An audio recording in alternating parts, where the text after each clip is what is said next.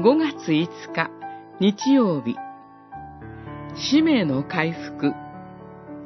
ヨハネによる福音書21章1節から19節ペトロはイエスが三度目も私を愛しているかと言われたので悲しくなった。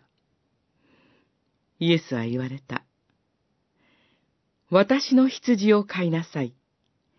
二十一章十七節復活の主はガリラヤ湖畔に現れ、炭火を起こし、魚とパンの食卓を整え、弟子たちを招かれました。食事が終わると、ペトロに、ヨハネの子シモン、この人たち以上に私を愛しているか、と言われましたが、決して他の弟子より大きな愛を求めているということではありません。イエス様がペトロに個人的に語った最後の言葉は、はっきり言っておく。鶏が鳴くまでに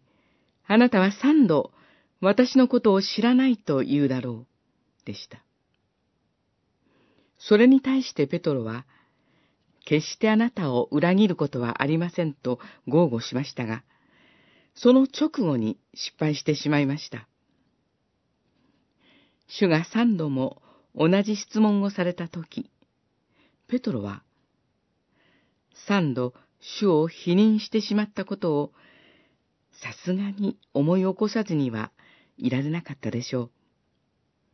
それは封印して消し去りたい記憶でした。つまり、主はペトロに三度、愛の宣言をさせることによって、あの記憶を完全に癒そうとされました。そして、ペトロに言われた個人的な最後の言葉を、私の羊を飼いなさいという御言葉に変えてくださり、ペトロが使命に立って、一歩踏み出すことができるようにしてくださいました。